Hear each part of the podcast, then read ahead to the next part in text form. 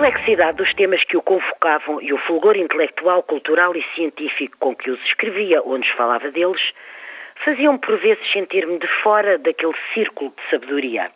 Mas só em parte de fora, porque o filósofo Fernando Gil, que agora se despediu de nós, era antes de mais um grande sedutor. Tinha o raro dom de interpelar cativando, de intervir, pondo o mesmo encanto no verbo, na inesquecível voz, no modo do olhar. Senhor de uma inteligência poderosa e dono também de poderosa intuição, era com elas que descodificava os mistérios da condição humana e os segredos da mente que tanto, uma e outra, o convocaram ao longo dos seus estudos académicos.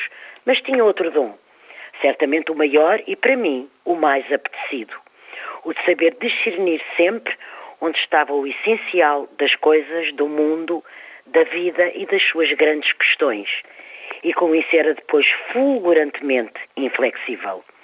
Nunca lhe ocorreria ceder ao ar do tempo, contemporizar com os ventos, disfarçar, numa palavra.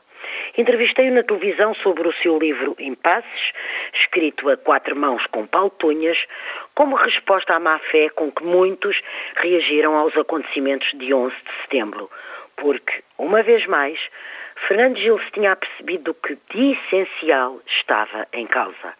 Hoje vejo algum dos que, usando dessa má fé, tanto magoaram, apanharem agora à pressa o comboio da última homenagem. Mas não seria hoje que Fernando Gil se iria comover com essa suprema forma de batota. De onde está agora, sorrirá mais uma vez, sem ilusão. Na tarde do último sábado, alguém me perguntava ao telefone: Então, estás a ver o congresso do PSD? A surpresa deu-me de imediato a medida do meu próprio alinhamento. Não, no romance do meu pois habitual aos fins de semana, não estava a ver o congresso do PSD. E então, numa mistura onde se confundiam uma jornalista desprevenida e a cidadã habitualmente votante no PSD, senti-me absurdamente apanhada em falta. Mas se é verdade que o PSD entristece hoje qualquer um, há uma outra verdade que convém lembrar agora em tempos de maré vazia. E nem é preciso ir longe na memória. Basta recordar as desajeitadas épocas de liderança de Durão Barroso, quando António Guterres estava em alta e era amado por um país quase inteiro. Durão, tal como hoje Marques Mendes, esforçava-se, intervinha, propunha. Ninguém queria ouvir nem ouvir, a pátria olhava para o lado. Estava entretida com os socialistas que vinham para descrispar a sociedade, lembram-se? Depois Durão Barroso foi eleito primeiro-ministro e depois até foi tratar da vida dele. É política, uns vão, outros voltam.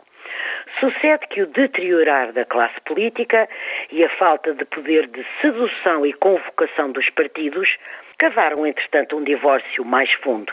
Mas há pior.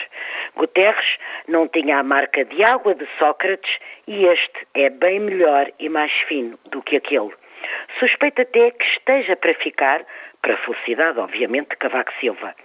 Daqui a dizer-lhes que prevejo longas marés vazias ao PSD, vai o simples passo que eu já dei.